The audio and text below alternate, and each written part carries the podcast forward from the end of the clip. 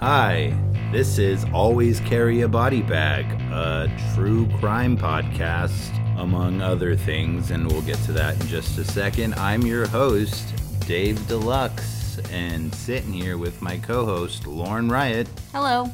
Supermom, witch, podcast enthusiast. I mean, she knocks them out. She'll listen to five podcasts a day. But you didn't tell us anything about yourself. I, I did. I said I was Dave Deluxe. You are such a fucking Scorpio. so, this is our first time doing a podcast together. I did a podcast that I never released one time. We don't need to talk about it. Um, It's in the archives. it's in the archives of my brain. Uh, so, what are we trying to do with this podcast? What do you want to do with it? I want to hit you with the local stuff. I want to hit you with stuff people can fill close to home. We're from California. We're both Cali kids. Cali kids. Cali kids.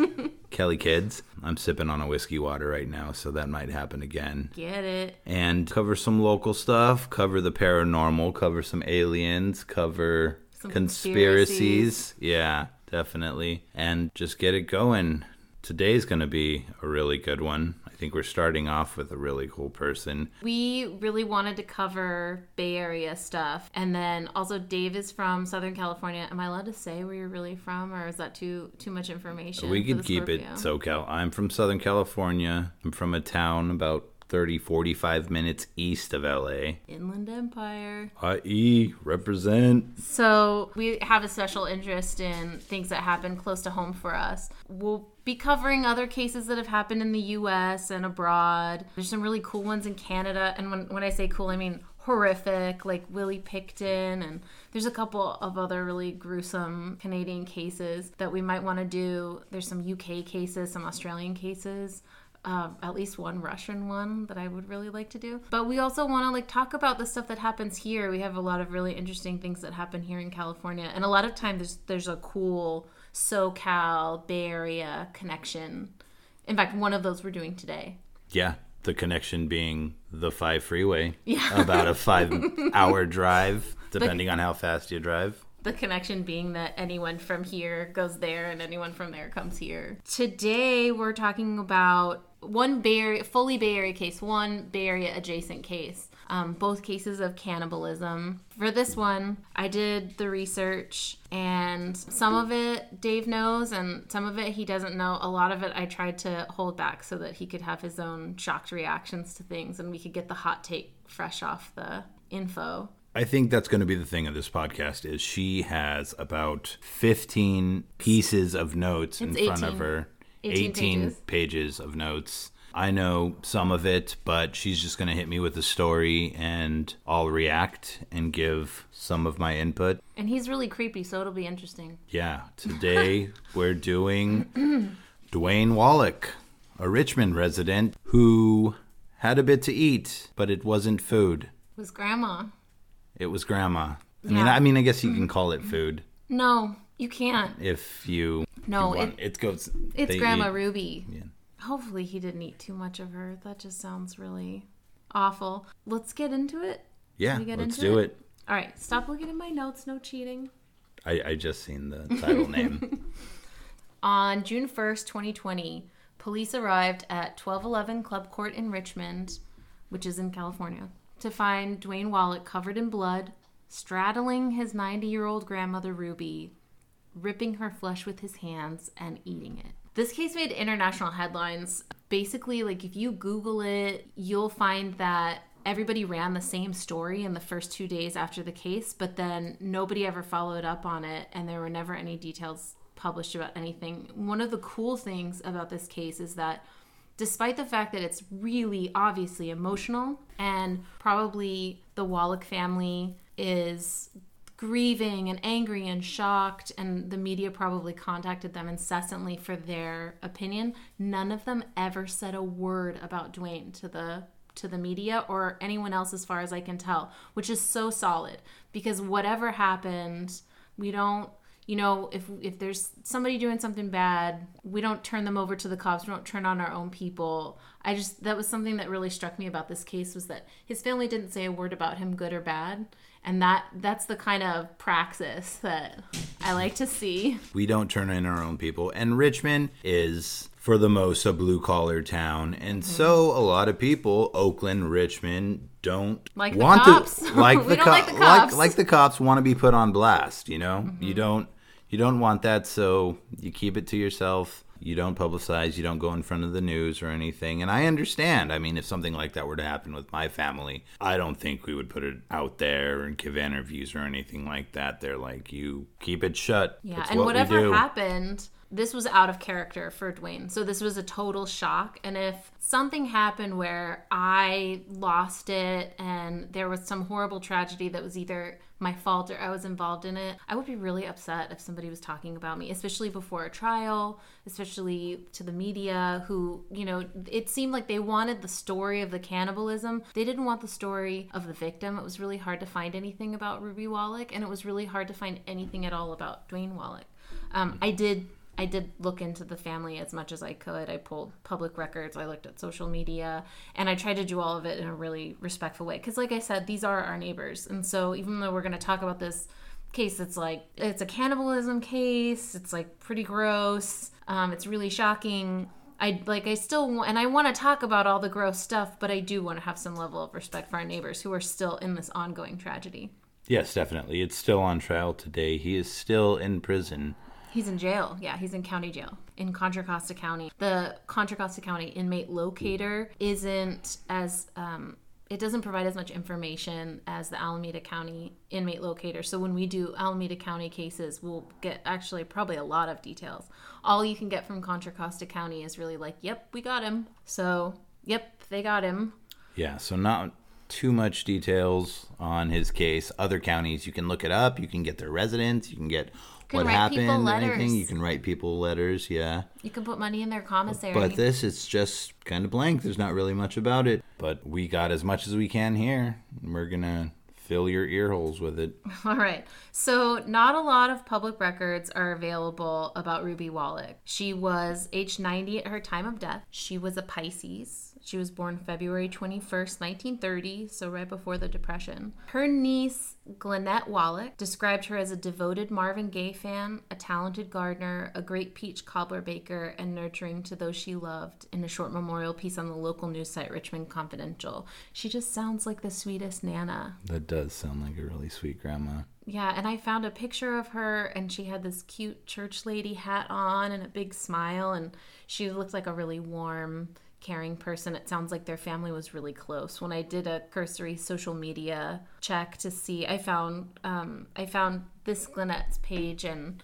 um, and another relative with the same name, and you can see that the family stays connected and that they're close and i don't recommend like stalking them or anything but i just kind of wanted to get a feel for the family since there's so little in the public eye. The unnamed niece who found her and dwayne and made the 911 call described her as highly functioning which is kind of a gross term when you're talking about disability but that was the term that she used and it probably makes sense to people in some kind of way. She was expected to live several more years. She had a, a little bit of issues with her vision uh, and she used a walker to get around the house but she was generally in good health and she did go out with her family members. I mean, she was 90, but She was 90. still saying in good health for 90 is awesome. Yeah, it seems like she was still really with it. Dwayne lived with her and he was her caregiver. He had no known psychological issues and no criminal history. They lived in a two story, three bedroom, two and a half bathroom rental, which is now currently for sale on the border of El Sobrante in Richmond. It's on sale for $650,000. I looked it up on Redfin and it's really cute. It's a it's got a two level and it's got like a family room and a dining room with a chandelier and this really cute garden.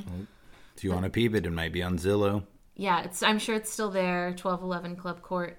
Uh, unfortunately, whatever garden was there when avid gardener Ruby Wallick was there, that's been that's been redone. They've redone the garden.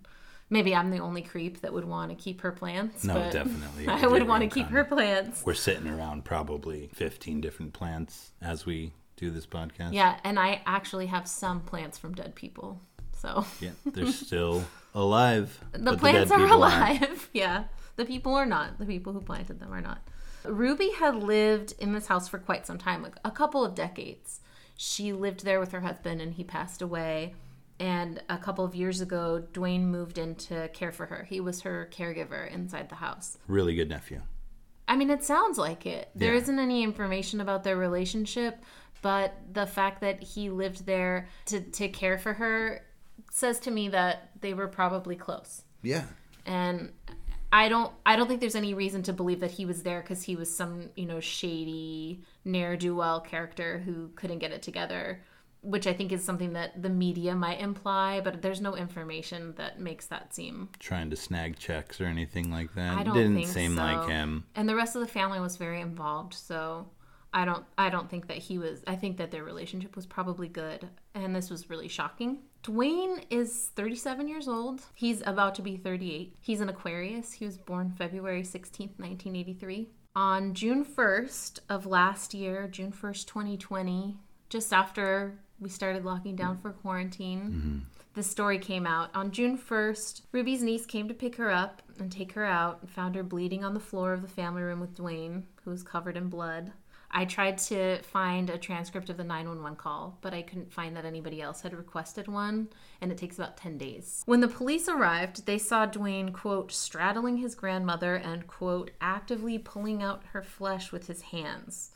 Police spokesperson Sergeant Aaron Pomeroy, which now thanks to you and Key and Peele, I can only read as AA Ron. Hey, hey, Ron. Aaron Pomeroy said that in 26 years, these were the worst injuries he'd ever seen, which is quite a feat in Richmond.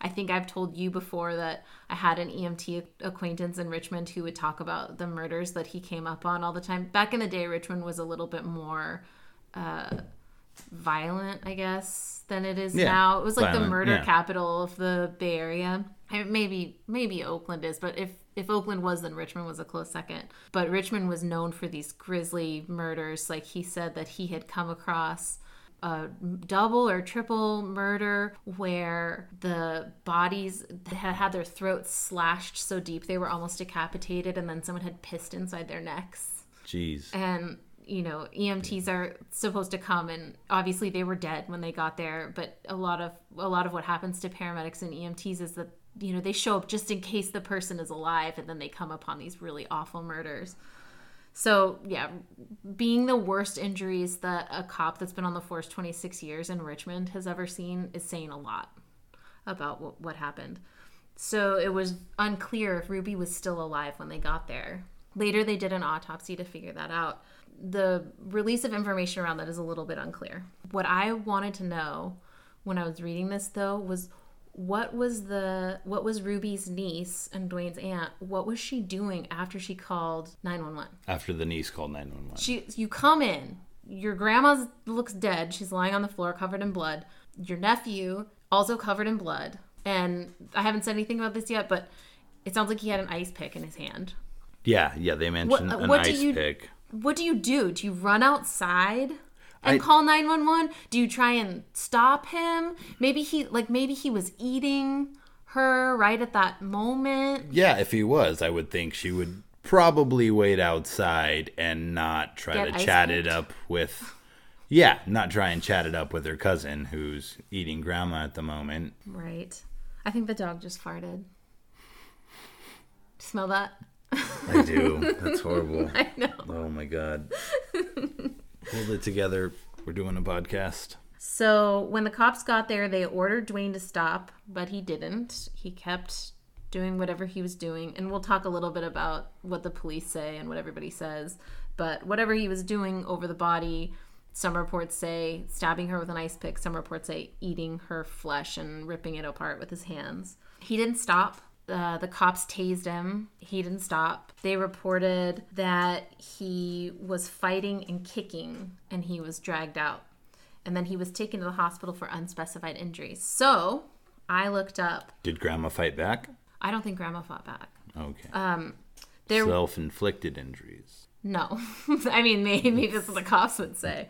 Um, K News, which seems like a kind of unreliable source, that's K N E W Z if you want to look it up. K News, it seems a little unreliable because the story that they wrote was very salacious. Like, mm, he was eating the flesh with his hands and he was dripping from his mouth. And it's like, this doesn't seem like a news article to me, but they reported that he was actively using the ice pick at the time the police arrived, which again made me think, like, what, what, what was Ruby's niece doing while she was waiting for the cops to come? That must have been really scary. And Yeah. it, there's no right thing to do, right, in that situation. I looked up uh, the Richmond Police Training Manual because I wanted to know about their taser policy because they took him to the hospital. So Is that how they got him off of her? Was tasing? that was the starting point because even if you're fight even if you're still fighting it will make you convulse right and it will a lot of people like straighten out like a board and convulse and that's probably how they got their hands onto him is my guess. So I, I looked up the police training manual and i found this really interesting. So in the police training manual they call the taser a conducted energy device. I'm doing big air quotes with my fingers. A conducted energy device, which is this way that the cops try and make it sound like this very reasonable scientific way of subduing someone. So like, with the conducted energy device, we just give a little tap to the person who may be not having an easy time complying with our requests and it instead of saying like we shoot this gun at a guy and then it it sends all these barbs and then the barbs dig inside their flesh and then we use those to like electrocute them you know they're trying to make it sound like maybe it's not so bad. It's very reasonable. It's very scientific. Conducted energy device not taser. Taser is actually an acronym. Yeah do you remember what it's for I don't uh, electric rifle something, but it's right actually yeah. No, I don't, but I remember electric rifle. Yeah, and you know, uh, the only reason that I ever remember that is because Taser never. Every time you put in Taser into a phone or a computer, it comes up for autocorrect. It comes up as the wrong spelling because there's no spelling. It's not a word. Or it pulls up like a WWF wrestler or something like that. Is there a WWF wrestler named I don't know. Taser? It seems like there would be. Well, if you if there isn't, and you want to be a WWF WWE I got it first, so you can't be. oh, okay. All right, Taser. Taser. The conducted energy device section says that after after the police tase someone, they have to have a medical evaluation. But it doesn't say that they have to be taken to the hospital. In fact, it doesn't even say who has to do the medical evaluation.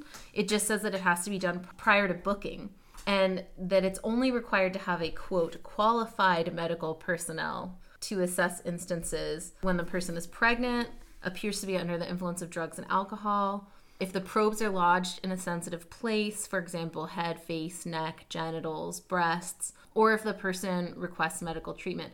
Which means someone has to do a, a medical evaluation, but they don't have to be qualified. So, literally, to fulfill this policy to the T, like the janitor can do the medical assessment of the taser. I'm going to say victim. I was actually listening to a podcast today, and it was really interesting because it mentioned the qualifications of an autopsy ex- expert and a coroner. And I guess there's not much needed to be a coroner. A high school diploma and good grades can uh, have you become a coroner. But a coroner's kind of a cop, huh? They're all cops. Yeah. They're all kind of cops. I, but, I was uh, thinking it would be fun to be an autopsy technician, but the only way that you could do that and like be on the right side of your integrity is to work for a private, like a private firm that uh, works for the families when the police aren't doing their job or whatever. Mm-hmm. And even then, you're still providing evidence to put someone in jail. There's just no way to cut up dead bodies and figure out what's going on with them and still be a good person in society as it's set up, I think. Or Have you ever or been- I don't want to say like, be a good person. That seems a little harsh. I listened to a podcast with an autopsy technician. I think she's probably like a pretty good person, but we have a strong difference of opinion about law enforcement. yeah, definitely. I know what podcast she's talking about, and It's morbid. sometimes yeah dropping dropping the name um but sometimes it's like uh that's cop favoritism or Yeah. stuff like that have you ever been tased No, I've never been tased. Have you been tased? i've never been tased i've gotten close to being tased pulled out a taser by a police officer but never tased because i'm like fuck that I don't want to be a taser. But my Ready thi- to comply, officer. yeah, uh, Yeah, my, and also like don't you, don't a lot of people a lot of people piss themselves when they get they tased. shit themselves. Shit themselves. Yeah. piss themselves. My Theo told me a story when he was with his cousin and they were younger, and he didn't get tased, but my cousin did. I guess he's the second cousin. He's older. And he was wearing a silk shirt, and he laughs about the story every time. He's like, "Yeah, the cop busted out this taser and tased him, and the silk is such a light fabric, it went up in flames all around his body and stuck to his back and everything." Oh At the police God. officer, my Theo had to pull it off of my cousin's back and little strips, but it just burst into flames. And uh, I don't think there was anything that the cops did to help him or anything. Oh, they didn't. They didn't fucking care. But They didn't want to rub aloe vera gel on his back. that's the story. No, if my Theo Dicks. had aloe vera, he would probably rub it on his back. But Dwayne remained in the hospital from June 1 and wasn't immediate re- immediately released. He wasn't booked until June 4th, which would have been right when he was released from the hospital, which means he was admitted to the hospital for three days. So to me, that says the cops kicked the shit out of him. Mm-hmm. And I bet they did. So whatever happened, it seems like he was injured pretty seriously. Because I've seen people get the shit beat out of them by the cops, and the cops don't even take them to the hospital at all. Oh, no, So for them to take him to the hospital, they must have been concerned about what was going to be on them for what they did to him. they see somebody eating him, a person, Right. they're gonna be out- disgusted and take out their anger and probably beat the crap out of you. They see a two guy conflict or anything, they'll probably rough you up, yeah, and handcuff you and throw you in a squad Right. car. Yeah, I think taking him to the hospital may have started as a CYA, cover your ass, mm-hmm. for them. Mm-hmm. But the fact that the hospital kept him, and I'm sure the staff probably having heard what was going on, they probably had their own negative opinions, but they wanted to keep him there too. Once he was booked, his bail was set at 1.1 million. He's being held in Contra Costa County, I think in the Martinez facility. He was charged with murder when he was at the time of booking on June 4th. He was charged with murder. No other details are available about his charges, and I wasn't able to find uh, public court records yet. But everything points to this still being in pretrial hearing. His last hearing date was in November, November 10th. And with COVID and all the court delays and everything, he's probably Two not months ago. yeah, that's just a hearing date though. So they would probably be talking about whether or not he was fit to stand trial or what type of evidence was going to be allowed in the trial. It's going to take a long time to like pick a jury, decide what evidence is allowed. Did he confess? We don't know any of that. That'll all come out in trial. And I know everybody's probably thinking of laughing about this, but it wasn't bath salts. Let's was- just It wasn't bath salts. let's well, just get this out of here.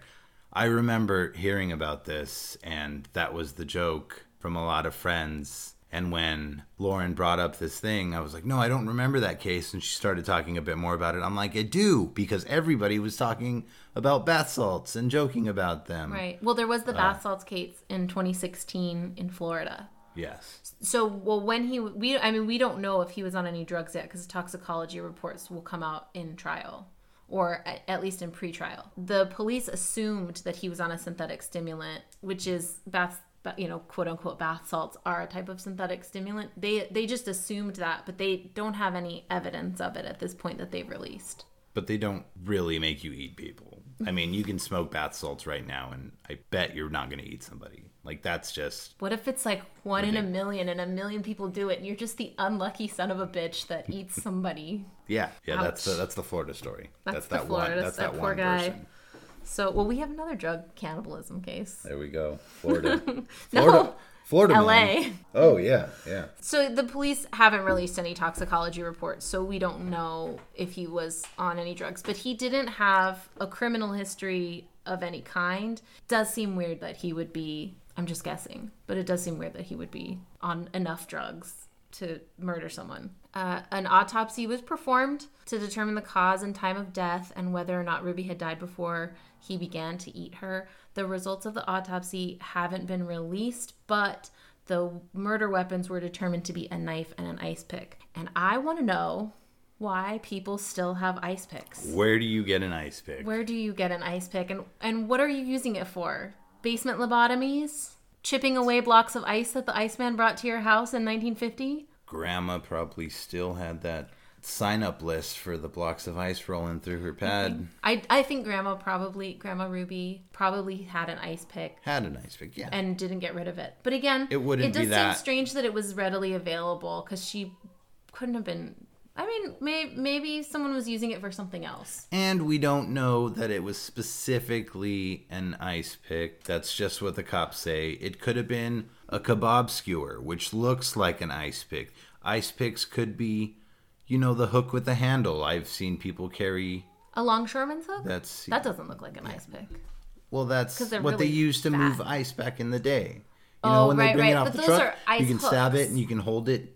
Those are ice hooks. Okay, so that's an ice hook and You know there's an ice was? pick. Yeah. You know who was killed with an ice pick? Everybody, and I know what you did last summer. Oh, really? No, they were killed with an ice hook. That's that's Oh. what we're. Well, you know who was killed with an ice pick? Who? Leon Trotsky, and he deserved it. Oh shit! Oh shit. Ruby was buried at Sacramento National Cemetery in Dixon, California. That's a military ce- cemetery in the state capital. I would assume she's beside her husband, whose name is William Wallick, which sounds a lot like William Wallace to me, the Scottish freedom fighter. Uh, I looked up William Wallick in the public records, and strangely, there were so many William Wallicks born within a few years of 1930 that lived in Northern California th- that had military service. I couldn't be sure which one was her husband, and I couldn't find their marriage certificate to really pin him down. So I don't know anything about William Wallick except for I think he, I think I was able to confirm he died uh, a couple decades ago. Did you say a cemetery at the Sacramento Capitol? the the state capital, Sacramento National Cemetery. It's on the grounds of the Capitol. No, just Sacramento is the state's capital. Yeah, yeah. No, It's actually that. technically in Dixon, but Dixon is right there. Oh, okay. I just Got meant it. for people unfamiliar with the layout of California, our state capital. A lot of people think our state capital is either here in the Bay Area or in LA because that's where they think everything happens. But Sacramento is our capital. Yeah, yeah. It's it's an odd place to put a capital. It used to But be back in back in the back in the day, yeah, yeah. They changed our capital. Benicia is in the Bay Area. Benicia is a tiny, tiny little town near Vallejo, which is going to come up in our next story that we're going to cover, our next Bay Area cannibalism story. So I wasn't able to find an obituary for Ruby, and I think that her family didn't put one out because of all of the press coverage, which is really sad to me because I think Ruby would have had a really sweet obituary. But like we were talking about, there's just not that much about this. They didn't bring it out to the public. No obituary. They, kept it didn't do anything. Yeah, I, I think that's cool. yeah, Yeah. I think that's really cool. In fact, they kept it so private that it made me feel kind of guilty just digging into all of it. Like I was prying into their business. I did want to talk briefly about what supernatural thing could make a person or what cryptid could make a person who had a really normal life and was a really normal person just go ape shit and eat their grandma. Demon and possession. you're going with demon possession? Demon possession. They found a magic amulet and put it on and started eating people. Uh, I'm gonna go someplace weirder. A Rougarou. There was a Rougarou in Supernatural. I had to look this up. I didn't memorize the episodes I don't know what a. Rougarou is. I'm gonna tell you. In uh, season four, episode four of Supernatural, there's this dude. He's like a normal dude. He gets infected by this thing, and he starts eating steaks rarer and rarer, and then raw. And he's like eating raw ground beef compulsively, and he's doing everything that he can do to like not kill his wife. That sounds delicious. Yeah, so far I'm on board, except for the weird compulsion to. He feels the need to eat humans, and he's trying not to. Um, in any case, the uh, the boys, the supernatural boys, Sam and Dean, find him, and I. The way I remember it, uh, he hasn't eaten a person yet, and so they're really conflicted on what to do. Like, do we kill him? Do we let him live because he hasn't done anything bad, but he's going to? And in this case, I think it was inherited. Like he he was like activated, or like there was a family infection or something. I can't remember. And then I think what happened was, as he was desperately trying not to kill his wife, she cut her finger on something, and he like put her finger in his mouth, and like that was it. He had a taste for blood, and It's they had the to taste, yeah. then to put him down. Uh, a Rougarou. So Supernatural does their weird thing where they pick a, a cryptid or a monster that has a whole mythos and they it's almost like the writers google it like google a monster and then kind of quickly skim a wikipedia page and then make up their own mythos for it Kind of doing the uh, X Files thing, like a monster of the week. right but they don't which stick cool. with the classic mythos of a thing I think they just make it up. Basically, they're like, this would be cool and fit with the show, which is really fun to me because I like all the monster things, and then they do something that I won't be expecting because I know the real mythos of it. But I didn't know about Rougarous till Supernatural. And so I'll just tell you really quickly from a Wikipedia page on Rougarou. It comes from the it's a French werewolf, and it comes from the term loup-garou. Lou is the French word for wolf. Wolf. L O U P. So hopefully I'm saying that right. I'm never going to pronounce French things correctly. I'm only sort of going to try. But the Rougarou came to the U.S. in the uh, French Louisiana area. The the mythos of it. There are all of these like Creole and Cajun stories about a Rougarou, or as they also say, a Loup-garous. Both are correct and interchangeable. And the French story sort of starts with like the violation of Lent rules. Like in France, if you don't observe Lent for seven years in a row, you turn into a Rougarou. And I think in Louisiana, it's like if you if you yeah, it's just if you don't follow the rules, then a wolf will hunt you down and then infect you or something, or maybe the Rougarou com- comes and gets you. But in mm-hmm. French Catholicism, the you turn into the Rougarou.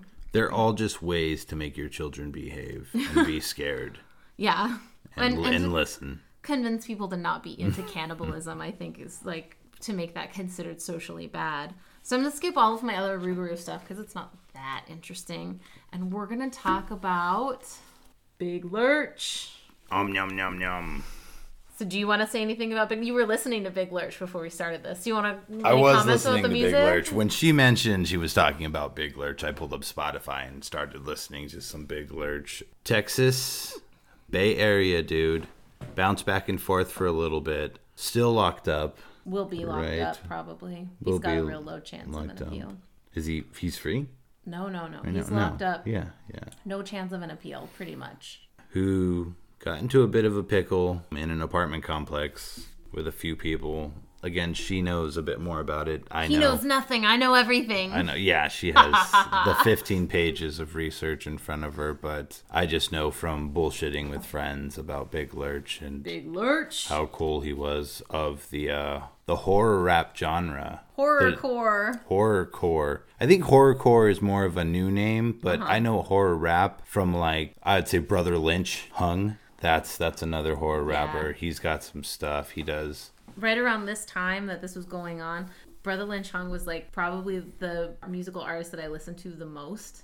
Mm-hmm. And then this is April 2002, and my first child was born in December of 2002. And it was right around my third trimester of my pregnancy that I stopped being able to listen to things. It was like one day I was listening to Brother Lynch Hung, and he talked about like sticking a gun inside the vagina of his kid's mom and shooting her. And I was like, I maybe Yeah, yeah. don't want to hear that right now while I'm trying to bring a life into the world. To one of my favorite rappers, Dr. Octagon, also of the horror rap genre. Yeah, but you could listen to him. He's like got the he's just weird. It is just weird. It uh And it's entertaining weird. also a Bay Area ish rapper too. A lot of a lot of rappers in the '90s created albums in the Bay, come from New York or Texas, but if they created them in the Bay or produced them in the Bay, they would call it a Bay Area album.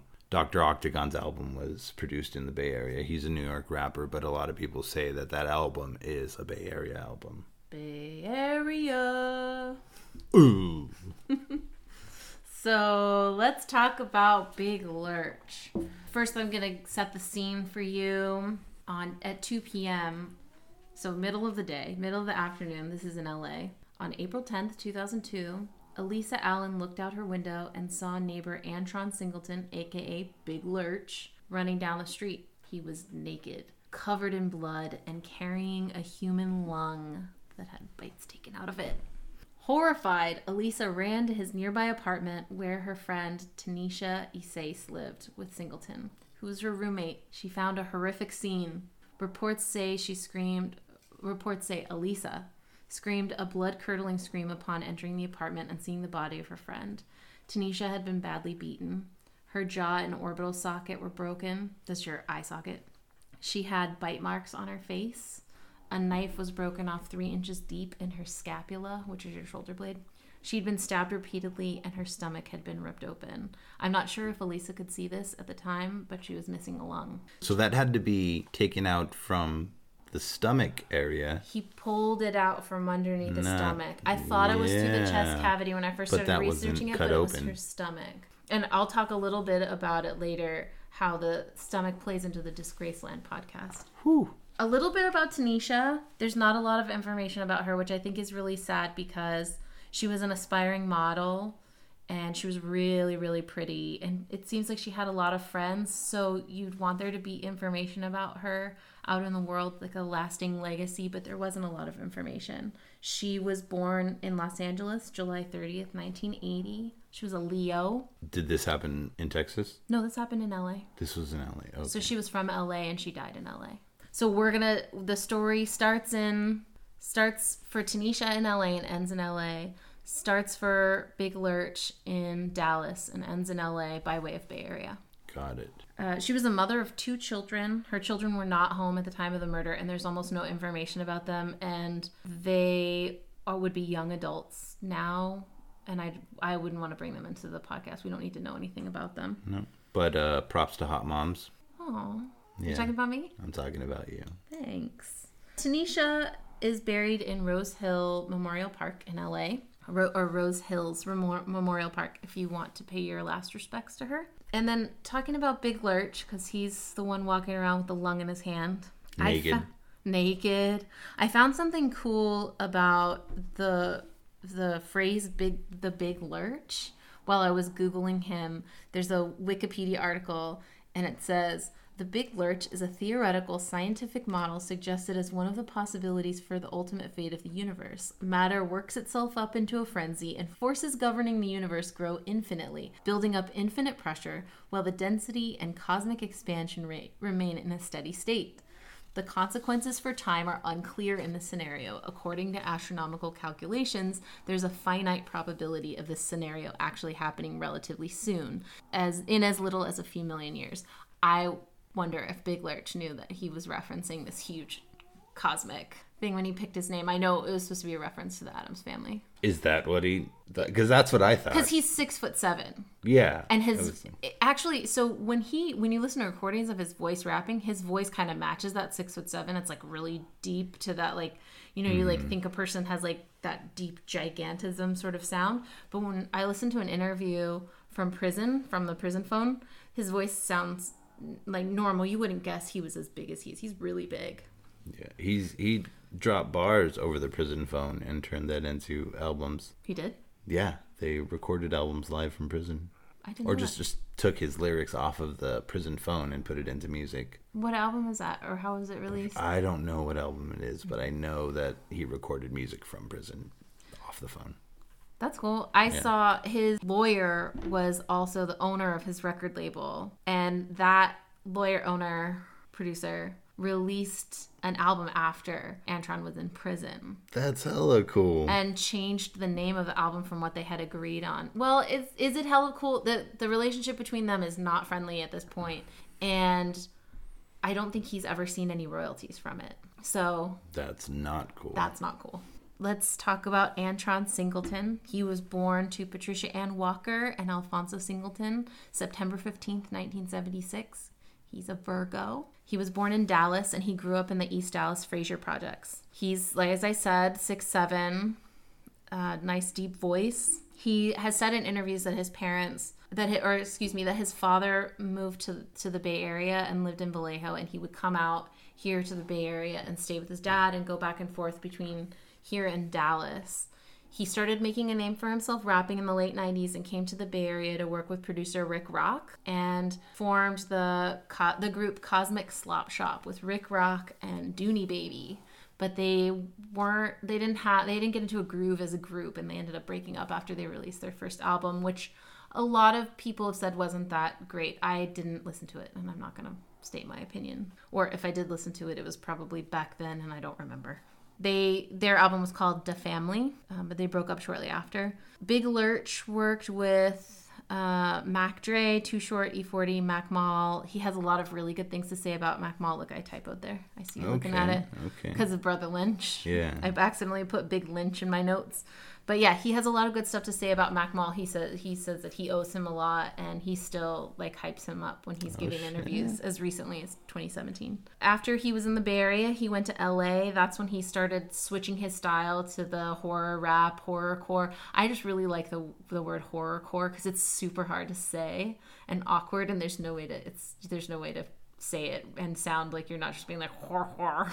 In the year 2000, while he was visiting Dallas, I think it was for his grandmother's funeral, he was back home and it was also his birthday. When he was driving back from his 24th birthday party, he was hit by a drunk driver, which caused severe injuries and he had a broken neck. And he had to go through rehab. He was temporarily paralyzed and he had to go through rehab and everything. I think he had to learn how to walk again Yeah. uh, and he so he had a lot of pain from that and it's said and i'm saying it's said because a lot of sources say this but he says that this is not true. It's said that he was using pcp to manage his pain from the accident. When we get into the interview that he gave he says that he only used pcp one time and that was Okay. the time that the murders happened. So he was said to use it for ongoing pain and then to begin using it recreationally. There are a lot of sources for that. They're all news media sources. It could be what the police say. You know, it's hard to say for sure. I figure the truth is probably somewhere in the middle. He admits to living in a dope house. He admits to running dope. He Yeah. admits to having a, a lifestyle that involved a lot of drugs. Yeah. He was also said to smoke wet smoke, joints dipped in formaldehyde. Cools. What else are they called? Do you know? Sherm. No, Sherm is PCP. Sherm is PCP. Sherm is yeah. PCP. Yeah, okay. But formaldehyde joints, the formaldehyde when it's smoked has a similar effect to PCP. Oh, okay. Okay. So, and here's another thing. But like when people say that, no, I didn't use PCP. Yeah, you can do crack, you can smoke meth, you can smoke weed, but PCP is a step up. PCP and is a step up. and I've heard of the craziest shit, breaking police handcuffs and stuff like that. Throwing a refrigerator was one I learned in EMT school. The The woman who pulled the pulling out- stop sign pulling out of the stop cement. sign. Yeah, on PCP. So if somebody were to tell me, yeah, man, like I only used PCP once and I happened to cannibalize somebody, but it was just the one time. yeah. But well, here and here's another thing about that. He says he only used the PCP one time, but a psychiatrist who testified for the defense in his trial said that he had a mental impairment from ongoing PCP use. It's but again, it's tough to say because he says a lot. He has a lot of problems with the way his defense was run. The defense brought up a psychiatrist who said that he had a mental impairment from ongoing drug use. This was a part of their insanity defense. when your psychiatrist gets brought into court, all the confidentiality terms get dropped, and It's- they can yes. say all that stuff. But So but if I- he I don't think admitted the to- psychiatrist knew him. Like it's just somebody that was brought in to consult with him one time for the defense. It wasn't like he had. a- oh, it wasn't an ongoing yeah. like so my psychiatrist coming in. correct. I want to talk a little bit. We're gonna get into a little bit of the conspiracy theory around his case before we get into what really happened, because he gives an interview in 2017 talking about his case, where he says he only used the PCP one time, that he was set up, and all these things. And it's rumored, and I haven't. I looked and I didn't find any evidence that this is, this is true, but it was rumored that Carolyn, Tanisha's mother, I can't remember her last name, but Tanisha's mother was going to testify on his behalf and say that she thought he was set up and then she wasn't allowed to testify in the trial. Oh, wow. I couldn't find anything about that. It is said that she didn't think it was entirely his fault, but she did name him in a wrongful death lawsuit. The dead girl's mother. Yes. hmm In any case, he. So according to his interview, this is where it gets a little bit tricky because I was trying to fit in his his take on the interview into what I already had as like so-called established facts about the case, what the papers say, what the judge said, what the mm-hmm. lawyer said. He but he says that when he, after his accident, he says he didn't say anything about himself using PCP. He said that after his accident, a few record a few record labels out west in LA took it upon themselves to air quotes help him. That was his way. He's like they said they were gonna help me, like he was implying that they weren't trying to help him at all. A label in LA, Stress Free Records, encouraged him to come out west and they'd give him a platform. He said after he was there, their quote, gang colors came out. And there were a lot of Crips in the studio and he wanted out. And he also had this whole, like, I'm from the Bay Area. Like, I don't, I'm not down with Crips. Keep His that. blood. Yes. And he felt like it was really fucked up that they put him in that situation where he was like in the studio with a bunch of Crips. He said that there was like a lot of like crime and drugs and people rolling in a different way than he wanted to roll. It's a Groucho Beta LA story. He said that he wanted out and he actually left LA to go back to Texas to get away from it. But then he was really worried about having tension with the label. And I'm going to go ahead and guess probably if he's saying if if it's true that he felt like there were all these like crips in there and that that was tense that was probably a part of the tension too not just like maybe this record label won't like me but like maybe these dudes might not like me. Which that comes up in what's going on for him in prison now so he left back to Texas, but then he changed his mind, agreed to honor his contract and work with them. He said that the trying to smooth over the tension and his proximity to all of the drugs and everything. And again, he admits to running a dope house. Mm-hmm. The proximity to all the drugs, which I assume he means like harder drugs, made it so that he felt pressure to go out and smoke sherm with these dudes. Sherm being PCP. Pressure's a bitch. And he kind of implies that it might have happened more than once, but then he corrects himself and says he had never previously gotten high on PCP, but other rappers and people from the label got him to smoke PCP. And then he says he woke up two weeks later with no memory of the events, a dead body at the house, like, quote, his quote, a dead body at the house. Because I think that's a really nasty way to refer to somebody that was, it was she was his roommate. They lived together. And he's like talking about a dead body at the house. That's like not like my dead roommate or like this person that was a friend died and it was very tragic. It was just like I had all these problems. I woke up and I had a dead body at the house. That's really insensitive. We'll get into his insensitivity too. Uh, and so he woke up two weeks later with a quote dead body at the house and his life shattered. But other sources say that he was known to, you know, wet smoke and smoke PCP, that he had had previous episodes of weeks long, you know, week or weeks long PCP blackouts before. And who knows if he was really blacked out For two weeks. for two weeks. I guess I don't have a lot of experience with PCP. I tend to be really skeptical of stories of blackouts because the only time that people talk about stories about blackouts is when it really conveniently works to get them off the hook for something crappy that they did. On the next Always Carry a Body Bag, Dave and Lauren try PCP. All right. So, one of his complaints in the interview is that he says that his lawyer promised he'd get him off on an insanity plea, not guilty by reason of insanity, i.e., could not have had any understanding of right and wrong in the moment, and uh, and he implies that his baby blue nose pit bull attacked Tanisha, and he describes her body as having been gnawed on. She also had a knife in her scapula. Let's not forget. I don't think a pit bull can put a knife in someone's shoulder. you don't know how many times I've been stabbed by a pit bull. Where I come from, pit bulls stabbing all over the place. I'm staying out of the. IE. Don't come to the IE. Get stabbed by a pit bull. Or a chihuahua. so his lawyer again his lawyer was also his producer and also the owner of the record label his uh his lawyer his name was milton grimes or his name is milton grimes he's still a lawyer he was rodney king's lawyer when he sued los angeles did you know that that no, I didn't.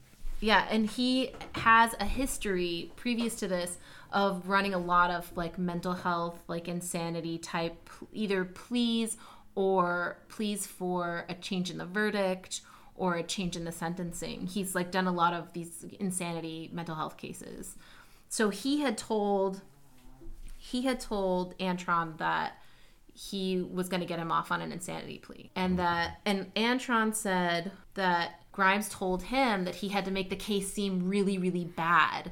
And so he's saying that his lawyer went into court and made it seem way worse than it was. So he says that when they when they tested his stomach, they only found one tiny tiny little pinch of flesh. His words, tiny pinch of flesh in his stomach and then when they DNA, DNA tested it, it was his DNA and I wasn't able to confirm that with a court with a court record. It was like a bitten off cuticle or something from He like he was saying something about because it was being digested by his body, the DNA that they picked up was his, but it was this tiny sliver. And Mm-hmm. he said, "You know, I don't remember what happened." Maybe they were trying to humiliate me and they took my face and they like shoved it into the wound and I ended up getting some in my mouth. But I didn't like eat a person. And so that's what he's saying is that he thinks he was set up with all of this, that they like got him high and blacked out, killed this girl, set him up for this horrific murder, which fits into the horror rap genre that he was in. So Yeah. either potentially for publicity or because they didn't fucking like him. I know when he showed up and was like, I'm not really that cool with Crips. That's the hard thing when you have several albums stab, stab, eat flesh, Hannibal Lecter. Hannibal Lecter. Jeffrey Dahmer. And then this happens, and you're like, no, I Uh, wouldn't I do would that. never. I would And- never.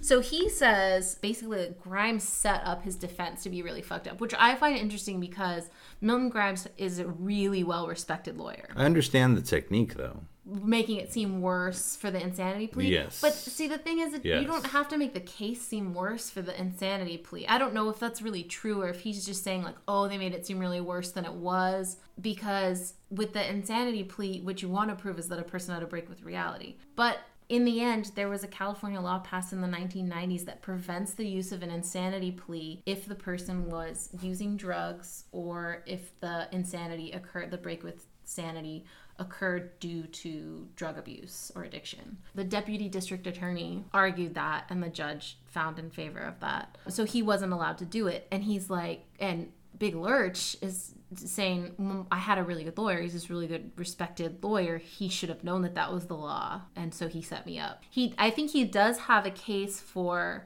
and well, here's the other thing. He said, I have a bipolar diagnosis, and he Grimes knows that because he picked me up from a mental hospital or from a psychiatric hospital more than once. And so he knew that I had a bipolar diagnosis, but it was never introduced in court. And when they said, What is your evidence for a mental illness? he never presented it in court. So that's one of the reasons that he's saying Grimes set him up. It's just like Fantasia when Mickey Mouse puts on the wizard hat and everything just gets out of hand and worse and worse. And there's a bipolar disorder coming How could out. it be There's any like, worse? A 21 year old girl with two children was cannibalized. yeah, yeah. You know and yes whatever happened whether he was lucid and did it whether he was not lucid and did it whether he was set up she's gone and his his life is essentially forfeit also and that's also tragic mm-hmm. so he says that he didn't introduce that and he knew that that was the only real thing that would work in an insanity plea was that he had a psychotic episode as a result of bipolar disorder. So he, I think he, if that, if that's true, maybe it's true, maybe it's not. There's records to prove it. Then he would potentially be able to say that he wasn't properly represented, and he could theoretically get a new trial. But he says that no lawyer will touch his case because it's a cannibalism case. He says that the stigma just follows him everywhere and no lawyer will take him on. I don't know if that's true because lawyers are kind of shady and opportunistic as a group of people. Oh yeah, yeah. They want that one big break case that, that And you've got lawyers like F. Lee off. Bailey. He loves getting people off of crazy charges. Mm-hmm. He also says that he hasn't gotten any royalty money from the record label, and also he says he has to quote fight all their boys in prison. And he said, had made it clear that as a six foot seven rapper with the cannibalism charge and like all this beef with these LA Crips, that he's just kind of fighting his way through prison. And in he in an article from 2013, it said that he had been in solitary solitary confinement for four of the last five years. yeah, you get in fights in prison, they'll throw you in solitaire. So he says that he's having a hard time in prison, but he has quote G homies in the bay holding him down. We do have G homies here that, that hold you down. Yeah, yeah, definitely. This they is a got good they, place. they got your back. the I felt like the most interesting thing that came out of that interview is he starts going on a trip about this is on vladtv.com it's a there's a YouTube of this interview he compares himself to Jesus and that this is like his this is a of all his cross to bear, but that he's like nailed up on a cross and he's this big murder or this big martyr due to his perceived status as a cannibal. He says he's not really a cannibal. Interestingly, some of the reports that were from fairly legitimate sources, I say fairly because the media is not that reliable, say that the lung that he was carrying around was half eaten. So I don't mm-hmm. know mm-hmm. how we've got a half eaten lung and only a pinch of flesh, a tiny pinch of flesh in his stomach. But he feels like he's he says God does everything for a reason and I'm learning through this, but he really feels very martyred. Or he that's the the what he presents. It's funny how prison brings out the God in a lot of people. Mm, cuz it's really convenient. yeah. I mean nothing else you can read the Bible and get in touch with your God and ask mm. for forgiveness or whatever.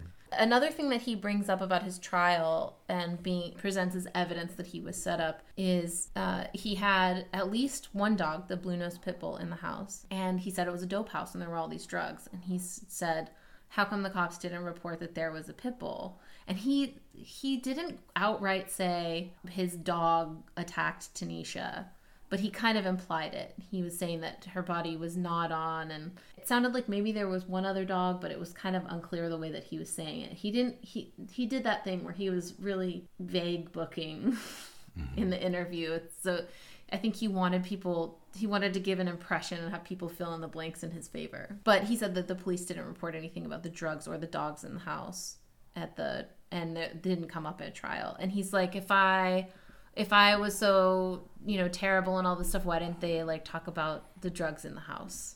From cops fucking with people in the past, they bring up everything they can to get somebody, and why not? Yeah, bring and, up then. And then he repeatedly said, like, I'm not a snitch, and I'm not snitching, and this isn't snitching. But then he also he also was like, I don't know if it's snitching to kind of say basically that he thinks that these people set him up but at the same time he's like what's the line? What's the line? If pe- can people set you up and then you just don't even say anything you just take it go to prison for the rest of your life? Like what's the line about snitching? And i think that's an interesting conundrum because the thing about snitching is that if you end up in a position where someone's going to hurt you for snitching whether that's in prison or like in the streets or whatever you're just going to be in catch 22s all the time. Like someone's going to be mad at you all the time once you're in those situations. That's the thing from being like tied into that life or growing up in the barrio are going up in the hood. You got like snitching's not cool. And I've heard family members and friends and stuff that just can't snitch on a cousin or can't snitch on a friend or something like that. And they do five to 10, they do 15 years, and the other person's free. And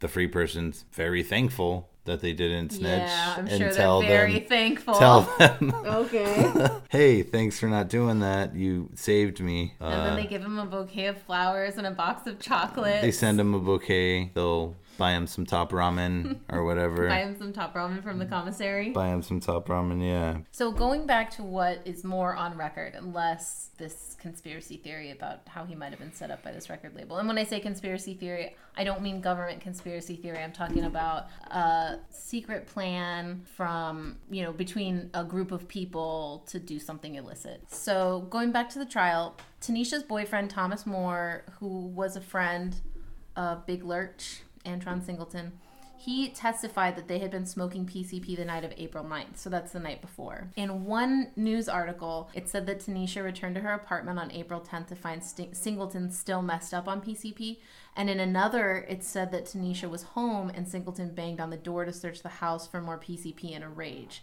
In the Disgraceland podcast that I listened to, there's a creative recounting of the psychotic episode leading up to the attack that I could not find any confirmation of. He basically does this reenactment that I felt like was either borderline or like fully racist of Antron going off on a psychotic episode and thinking that the devil was in Tanisha's stomach and attacking her and trying to cut it out of her that story doesn't really jive with the forensic evidence with her body. And then also, there's no way anyone could know that because Antron himself says that he woke up two weeks later and doesn't have any memory of the event, and Tanisha's dead. So, how could he have figured out that what Antron was looking for inside her body or what he said beforehand? And also, his story doesn't include the beating. that broke her face. Her she broke her eye socket, her jaw, and her neck. Yeah.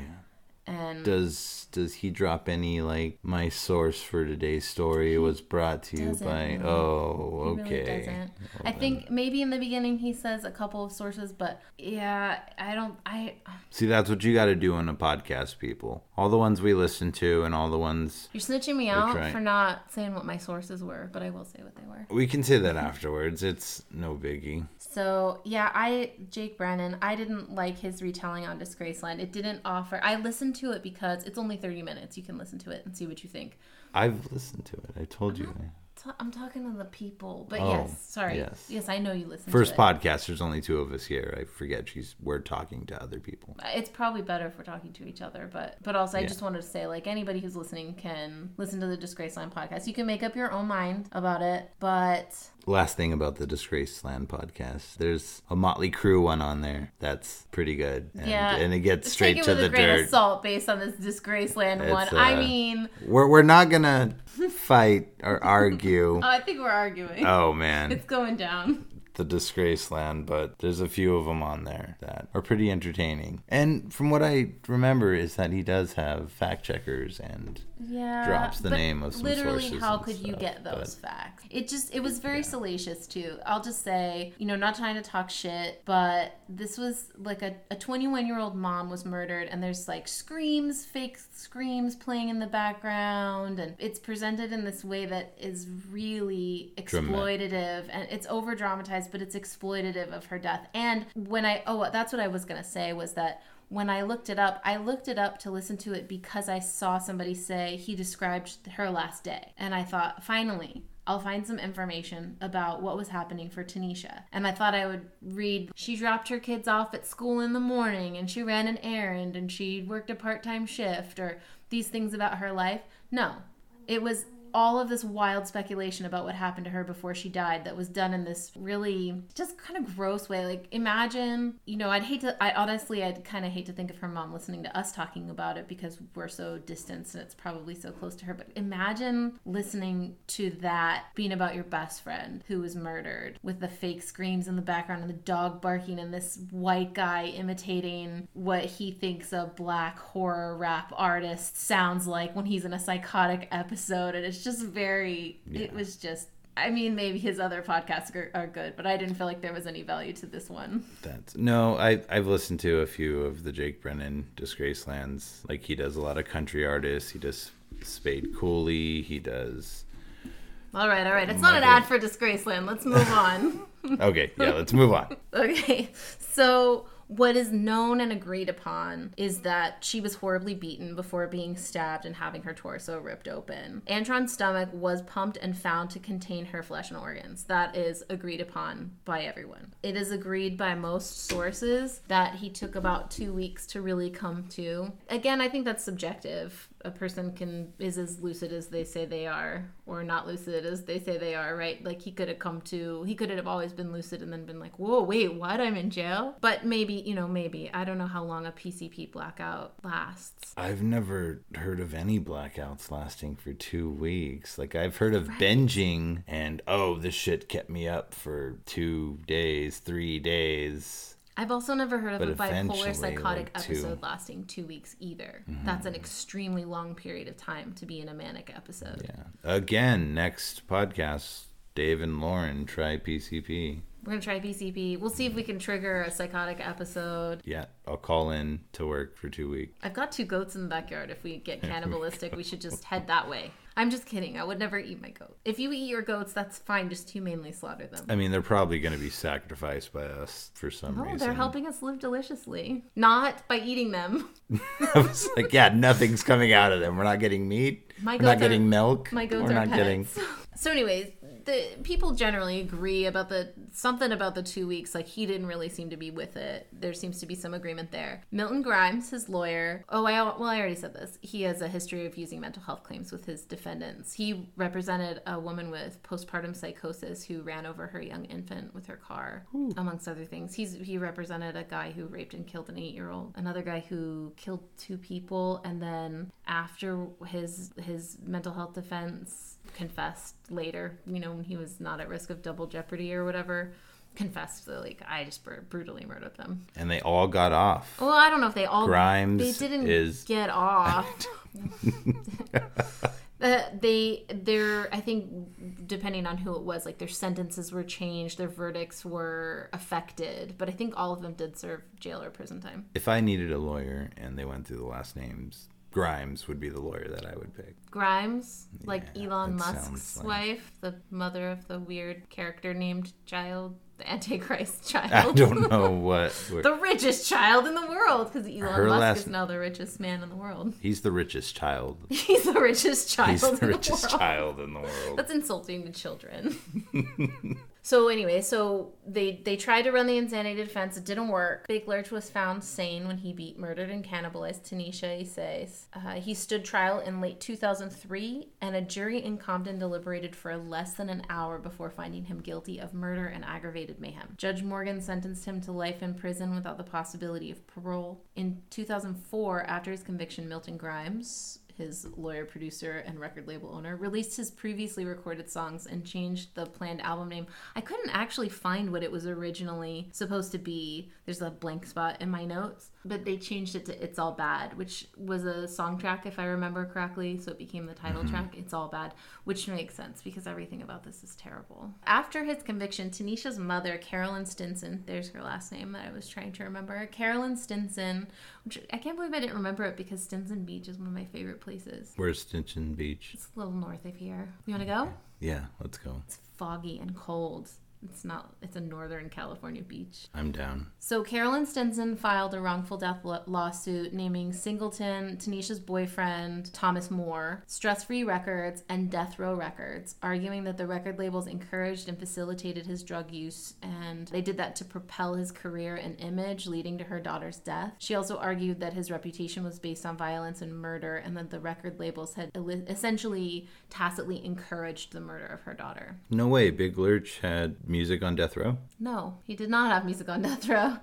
So, uh, Death Row Records. skipping ahead, it would now called The Row. The case against Death Row Records was dropped pretty quickly because there was no connection between Death Row Records, Okay. now called The Row. Really? And yeah, and Suge Knight actually had to come out and say, like, look, we have nothing to do with this cannibal guy. this is not us. Oh, Suge Knight. That'll be another podcast. And He- yeah, he Suge was- Knight's. I don't know. I think he may have still been in prison at the time that this even happened. Mm-hmm. But I don't. We gotta be careful who we do these podcasts on. I know. Suge's gonna knock to out the door. Hey man, that would be like Suge Knight was like a feared person. He was really big. Mm-hmm, Big. Lurch. That's like that would be like a celebrity death match or something. Well, I, f- I feel like it's a kind of a boon to Big Lurch's career that Suge Knight even had to say anything about him because he wasn't Mm-hmm. very well known. He's like, oh shit, Suge Knight said shit about me. Yeah. Hell yeah. yeah. so in the lawsuit, the lawsuit, some of the paper from the lawsuit, I'm not sure where it was found. This is from a, a news article that, that quoted the I don't actually know the name for how civil lawsuits work, but they said in the lawsuit, part of what makes a gangster rap artist marketable is the fact that the artist is a current ongoing participant in violent gang activities. Singleton met this criterion and was even more marketable because his songs were as violent as his lifestyle and included rape, murder, and ended with him eating his victims' bodies organs or body organs.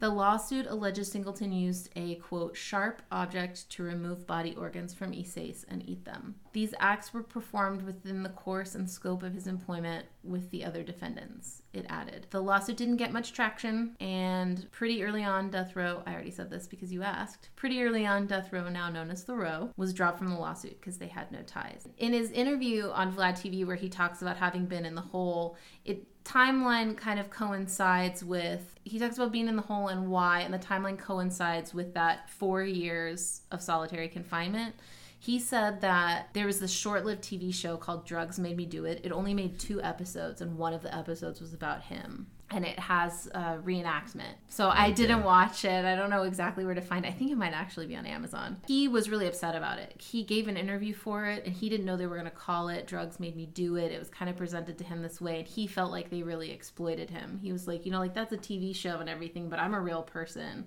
and there are real consequences in my real life for what you do with my image. When the show came out apparently the guards hassled him a lot about it and he's there's a lot if he responds he's six seven. If he responds with any type of aggression you know that those guards are going to take him down. And when just you know giving him the benefit of the doubt when you start getting beat up especially by cops you don't even realize that your body is moving. Whether you're swinging or trying to get away or trying to cover yourself up all of that is resisting. If if you do You know, that, it's, it's going to be resisting. Right, according to them, just it's going to hit resisting. you harder. And then they're going to throw you in the hole, which is what they did to him. So who knows how aggressive he was? He really feels like he has to fight in prison all the time. It sounds like. And then he was also featured in a documentary called Rhyme and Punishment in 2011, which has all kinds of rappers that were convicted of different things. Immortal Technique is in it. I didn't Oh, even know. Immortal Technique had been convicted of anything. Yeah. What So did he we get? have to watch that. Some anarchist shit. Probably something cool. Yeah. Either something cool or or something fake is my guess. Hmm. Not to like, you know, no heroes or whatever, but I don't know, Mortal Technique's kind of cool. Mortal Technique's badass. So I just wanted to I I just wanted to talk a little bit about PCP because I had a lot of questions. How do you black out on PCP? How do you black out for two weeks? I actually couldn't find anything to substantiate two week long blackouts online. If anybody who is listening can substantiate two week blackouts, I really want to know. I really want to know. So, PCP is a hallucinogenic dissociative drug that comes in the form of white crystalline powder. It can be snorted, smoked, or injected. Usually people smoke it. They usually mix it with weed or tobacco mm-hmm. and smoke it. I actually, I said I hadn't smoked PCP, I think, at the beginning of this. I accidentally smoked PCP when I was 13. Or was I 12? I think it was 12 just before my 13th birthday. I ran away from home. Time on the streets. Yeah, I, got, I ran away from home and I got a PCP lace cigarette from some shady dudes. Well, hey, that there's one up on all yeah. of the shit I talk about. it was really scary. I didn't know. I didn't. I wasn't in a position to enjoy that at all or understand it because I didn't know I was being drugged. So it was pretty terrifying. Is it weird that there's like a part of me that's like, man, why haven't I tried PCP? You know, if I was gonna try it, I wish I wasn't 12 when it happened. so PCPs, also referred to as angel dust. I have never. I have heard of angel dust. I have never. That's what my dad called it. Chill, Smokey, it's just angel dust.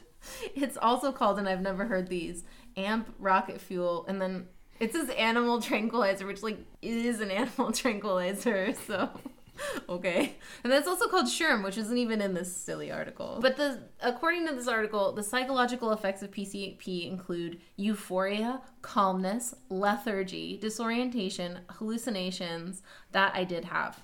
Uh, hallucinations. I did not feel euphoria. I felt scared as shit. Yeah, those first euphoria, calmness. I did not feel any of those things. I didn't know that. I can't believe I forgot about that. This whole day I was thinking about PCP and I totally forgot about that. So, changes in body awareness, loss of coordination, distorted sensory perceptions, sense of detachment, lack of concentration, agitation, combativeness, bizarre behavior, memory loss, and stupor. So, there is something to back up memory loss and bizarre behavior, combativeness. they forgot to mention super strength. Super strength isn't in here, but yeah, that's something that That's what I've heard from stories and actual people that have used PCP. Yeah, when I was in EMT school, that when we did our whole section of on drugs, that was the thing that they spent the most time on because they were like, it's really dangerous. I said earlier when we were talking that the nurse who came in to teach that section, she was a traveling nurse and she'd worked as a paramedic, and she was saying that one time she went into a house and this guy just straight up threw an entire ass refrigerator at her. Like, that could kill you. you know, you're just like walking in thinking somebody's hurt, and then like boom, like an anvil in Looney Tunes. You can throw a refrigerator, but why not channel it all into like 10 cops? yeah. so, I just kick um, 10 cops' ass. well, this says No here, biggie. it says later, it's not in the list. It says a person on PCP often has a strong sense of strength and invulnerability, leading them to actions that may be unintentionally harmful and dangerous. It also causes a range of, of physiological effects such as high blood pressure, elevated heart rate, profuse sweating, flushed skin, numbness in the extremities, inability to feel pain. That's, pain is really useful. Blurred vision, difficulty speaking, uncontrolled eye movement, lack of body control, rigid muscles, a staring gaze, and unconsciousness. It also dilates your pupils really big. Unconsciousness. Unconsciousness, like passing out. Yeah. Which you could say that about alcohol too. One of the EMT stories that we talked about, the woman ripping out EMT drug class stories, the woman ripping out the stop sign. Yeah. The the legend that we learned when in EMT school was that when she tore that stop sign out, she damaged the tendons in her shoulder and back so badly that she was never able to pick up her head again. She could hold it up the whole time afterwards until she sobered up. And then she had like a permanent injury to her body oh that was never they were never able to like rehab or you know who knows how long this EMT followed her. But So the ability to not feel pain is probably a real thing. Yeah. Yeah. Which is scary because like this person is able to access all of the strength in their body and they're losing their sense of what's real and what's not real. They might feel really angry for no reason and they might not understand anything that's going on. And if you have to fight them, they're like practically invincible. Yeah. Like they can't feel anything. They have this superhuman strength. I don't want to fight anybody. It's like kick PCP. ass, but not PCP. Kick-Ass should have taken PCP because he really got fucked up a lot. But that's the thing, he lost his pain receptors from getting Right, fucked right, up, right. And so he didn't feel pain. I forgot so about like, that. Just hit me a bunch, I'll still get bruised and hurt from it, but I won't feel it. Again, pain is really useful though. Like if you can't feel pain, you're like have your hand on the stove, you'll lose your hand. You might mm-hmm. lose your hand. So the other thing that people said Big Lurch did was smoking embalming fluid, which I had heard of, but I didn't know a lot about. This article about it from My Time Recovery says that it can lead to poor judgment and decision making. Basically, what I read is that it has an effect really similar to PCP. So, this idea that it was the first time that he was smoking PCP and he just like went into this blackout, he, he really presented it like I was small time and these guys were big time, and I felt like I had to do this thing, but they were really taking advantage of me. I don't know if that's true or not. It sounds like nobody else agrees with it. I mean, you could, I definitely think it's his truth. He really personally feels very victimized. I mean, getting dosed is a real thing. sure. Like, Obviously, that's the only known. time I ever smoked PCP. yeah. and listen, 12 year olds, don't smoke and don't bum cigarettes off of strangers in the Tenderloin. Oh, the Tenderloin. Oh, the Tenderloin. Back in the day, Tenderloin. Now it's hipster central. It's still it's still a little the tenderloin though. There's still a lot of drug use and all the the remaining SROs and the single residency occupancy. They're like it's like a motel that you live in. Uh, all the SROs left in the city are still pretty much uh, what's left is mostly in the tenderloin or tenderloin adjacent. So there's still it's it's still kind of how it is. Uh, embalming fluid. You you can't just like get formaldehyde and like shoot it up. That's one thing that I learned is that as a drug, it's not that easy to take. You pretty much have to like put it on something else and then smoke that. Freebase it. Freebase it. Wet drugs, including formaldehyde, have really similar effects. So this says violent or aggressive behavior, reduced ability to feel pain, blackouts or memory loss, impaired coordination, respiratory depression or failure, schizophrenic like symptoms, including paranoia or delusions, accidental suicide or self injury due to delusional thinking. These aren't good drugs to do. When I was talking to I mean, they're not meant to be drugs. They're meant to be something else. Right. Animal tranquilizers and horrible chemicals that we pump into dead bodies so they don't rot. Uh, when I was talking to Persephone, my 18 year old daughter, earlier, she's like, Why would you hallucinate off of PCP when there are things like shrooms in the world? And I felt like that was a really good. It's cheaper. It's cheaper, it's much safer. It seems like. No, I'm saying. Oh, embalming- PCP is cheaper. Yeah, Embalming fluid is cheaper. Where do you get embalming It- fluid? How much does it cost? and to. And why do you know? I don't know, but I bet I could get embalming fluid. Oh, yeah. But the reason I think people do drugs that aren't supposed to be drugs is because the availability is there and it's cheaper and it's easier to get. If you can get something that's sold, PCP is cheaper than shrooms. Am I like jaded because I live where shrooms grow wild in the hills? yeah, I'm pretty sure it's cheaper than shrooms. Shrooms is like a what are they called? Like the fancy what are they called? Fancy drugs? Is it a fancy drug? Boutique drugs or or it's called it's called something. On the episode after we try PCP, we're gonna get fancy and hip, and we're gonna try some boutique shrooms. No, there's a name for them. I I'll think about it in a minute. But I'm trying to get How- my phone. How much does How PCP much does cost? PCP You're cost? moving the chairs. My phone's right here. You can use it. Because shrooms are $35 for an eighth. Yeah, I think PCP is cheaper. Okay. Oh my god. Are the cops going to come to my house for these searches? How much does PCP cost? Oh wow, a lot of people search this. You guys should stop searching that. You don't want to take PCP. It's bad. It's really bad. Okay. It's just a search. Doesn't mean you're gonna take it. A PCP lace cigarette or joint ranges from five to thirty dollars, according to the Department of Justice. The powder is twenty to thirty dollars a gram. A tablet is twenty to thirty dollars a tablet. Cheaper. That's not cheaper. Thirty dollars for one tablet versus thirty dollars for one eighth of a People smoke the cigarette. What you were talking about was dipping it and stuff. People smoke how- the cigarette. They don't do. But you have to have a powder to put in the cigarette. You get the powder from the pill. How many times can you get high on PCP off one $30 tablet versus how many times can you get high or like how high can you get off of an eighth of shroom? You can probably. You probably don't need as much PCP as you do shrooms to get high. You think so? You can dip it a lot. You just dip the tip. you did. You you? you, you dip the you? tip. You dip Just the the tip. tip? Or you roll it. The tip? You yeah yeah just. Jeez. Took me a minute too, and then I was like, "Oh yeah, I did that thing where people talk about tips or dipping." It wasn't just that you talked about the tip, you said just the tip.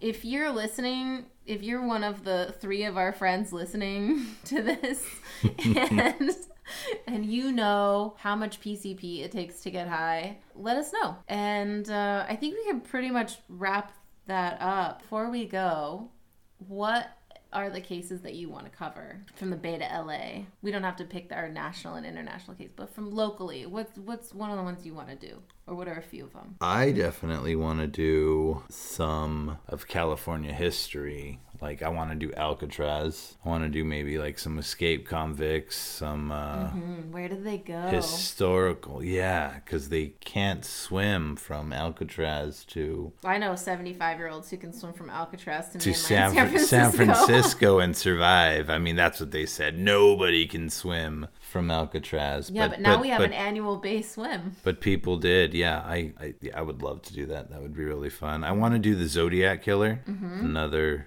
California classic. Golden State Killer is one I want to do.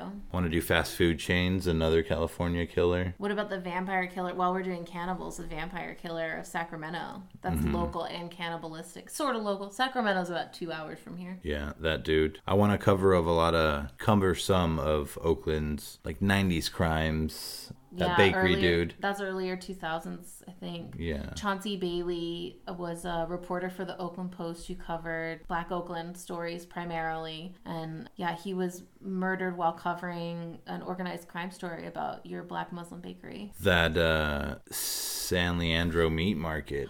Oh, yeah, the Linguiça factory. Yeah. That's going to be a pretty short one. But I, I think that might hit home That's for my hometown. for how long I yeah it hit home with you but for how long I've worked in the food industry I ate that sausage. and and having a food they killed a food inspector Spoiler. that came into the restaurant which The Linguiça factory. I've been yeah Linguiça factory the the sausage king of San Leandro Sausage King of San Leandro. it was quoted That's maybe a mini mini episode. yeah yeah definitely I want yeah what do you want to do Well, I really I do want to do the Golden State Killer. There I want to find there was a serial rapist on the campus of the school my mom worked at when I was growing up and I always wanted to figure out what that was all about cuz I think they caught him but I don't remember. I was young and just terrified every day my mom was going to get attacked in the parking lot. Um, and then there's of course Ed Kemper in Santa Cruz. yeah There's a there's a few Santa Cruz there stories. Santa is, Cruz is a like the lot of Santa Cruz serial killers Santa- 80s and Santa Cruz is like the chillest town, like the chillest beach town. There's like nature and there's like and then there's this one swath of Santa Cruz history that's very dark. And when Ed Kemper was picking up co-eds and, and taking hitchhikers to the Area, it turns out my mom was going to UC Santa Cruz at the same time. But by the time he started murdering, she wasn't at UC Santa Cruz anymore. So that's good. Although I don't think my mom hitchhiked. She's real proper. My mom. Dave was trying to get us to convince me to have my mom on a, a murder podcast. And I think the amount of times that my mom would say, "Goodness." would just really annoy everybody. So Well, well, yeah. Well, if we get my mom on here, it's gonna have to be like a three-parter.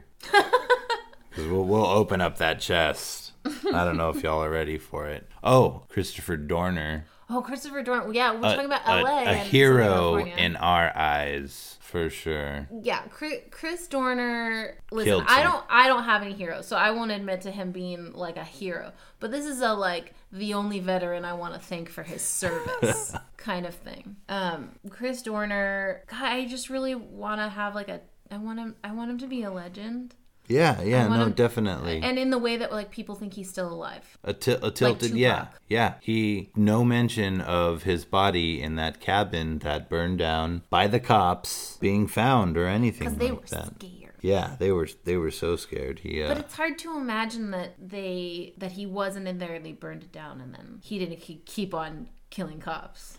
I mean, He just use it as his getaway. Yeah. Getaway yeah. card. Did he have like an underground tunnel I don't think to so. there? No, that's wishful thinking. Yeah, and I, I want to cover another Bay Area case that I have some personal connection to is Ted Kaczynski, the Unabomber, and I would like to. Was he a Bay Area cat? Uh, yeah, he he was. I don't know if he's like technically from the Bay Area. I actually don't know a ton about the Ted Kaczynski case. You'd think that I. That's not the shoe bomber, right? No, he was the Unabomber. He Yeah. mailed package bombs to people, oh, but he had a political agenda, so it was a little bit different than just wanting chaos and mayhem. And then we had another mini-sode we can do was we had a bomber in San Leandro, and this disgruntled employee put a bomb on his boss's porch, just like five or six d- houses down from my best friend at the time when I was in elementary school. And Oh, blew, wow. blew up the whole front of the house. I think only one person died in that bombing, but it was a big San Leandro deal. So yeah, those are some of the things we want to get into, and then of course you know the the John Wayne Gacy's and the they, those have been done to death. But I still think that we have a different take on all of it. And if you like our take, or you just don't really like cops, maybe that's enough for you to like the Yeah, podcast. yeah. I think our take will definitely hit home with a lot of For people. some people, other true crime fans are probably gonna hate us, and you know that's fine. No, that's totally fine, and Just we don't we don't we don't want to do podcasts for those people. But if you're listening, we hate cops, and we want to do the right thing with people, race, humanity. If you're racist, Yeah, don't listen if you're racist. don't listen. If you're racist, Unless you're like one of those people that's like trying to be less racist and you're actually trying, then then you can listen as long as you keep trying. But if you stop trying, stop listening. We don't like you. yeah, Yeah, yeah. we- It's not, and it's not just about the cops. It's about the whole system being fucked up. It's about, you know, like I'm really into true crime because I'm very fascinated by the ways that we hurt each other, but but not because I want to hyperfixate on how we're all in danger. And again, I love the morbid podcast with the like fresh airs for dead people and don't help people and stuff like that. Like that's not really my thing. But we're just that's an agree to disagree situation with me and me and morbid. I think we should be helping each other, and the fact that we don't is one of the things that leads to all of the horrible things that we do to each other. So I find those fascinating, but I find them fascinating from the perspective of the system cre- the system creates monsters that it then pretends to fight. And you know, I don't know how much we'll get it and ever get into the politics of that, but just know that you know, even if a cop does a good job at catching somebody, we still don't like him because you know what? The next week he was evicting somebody's grandma, so he can go fuck himself. So, anyways, Yeah, yeah, and and like we were saying, no races listening listening to this podcast, and just throwing percentages out there. If you are racist and you're listening, and you people of color are this way or that way, this is a true crimes podcast, and the highest percent of serial killers are white people, white men, white men. white women can be very, very terrible and generally are. And my best friend has a really beautiful um, expression for white women, white women violence. She calls it emotional white women's emotional ultra violence. But uh, but yeah, it's white men. We are going to talk about lady killers, though. I love lady killers. Yeah, I definitely wanna get ha- I don't think we have a lot of lady killers in the Bay Area, but I want to talk about them. I want to talk about Lorena Bobbitt. Yeah, yeah, lady That's, killers. she is someone close to a hero for me, but no heroes. There we go. I'm a good anarchist. So No heroes, no managers, no, all cops are no all bastards. cops are bastards. yeah. no gods, no masters. so, uh, anyways, you can sort of, we sort of just right before we did this created some social media. You can find us on Twitter at uh, ACA Body Bag and then on Instagram at symbol ACA Body Bag. And you can write us at ACA Body Bag at gmail.com. And if you write mean stuff, I'm not going to read it. I'm just going to delete it. And if Dave reads it, he's not going to share it with me if it's nasty. He's just going to delete it. And I'm not going to share it with him. So if you have something to say, say it in a way that, you know, I want to read during the day on my cell phone while I'm playing with my kids. Think about that. But, you know, whatever. All right. I think that covers it. Taking my 80 pages of notes. Thank I'm y'all. gonna have a margarita. 80 margarita. pages. Get my drink on. I've been getting my drink on. Bye.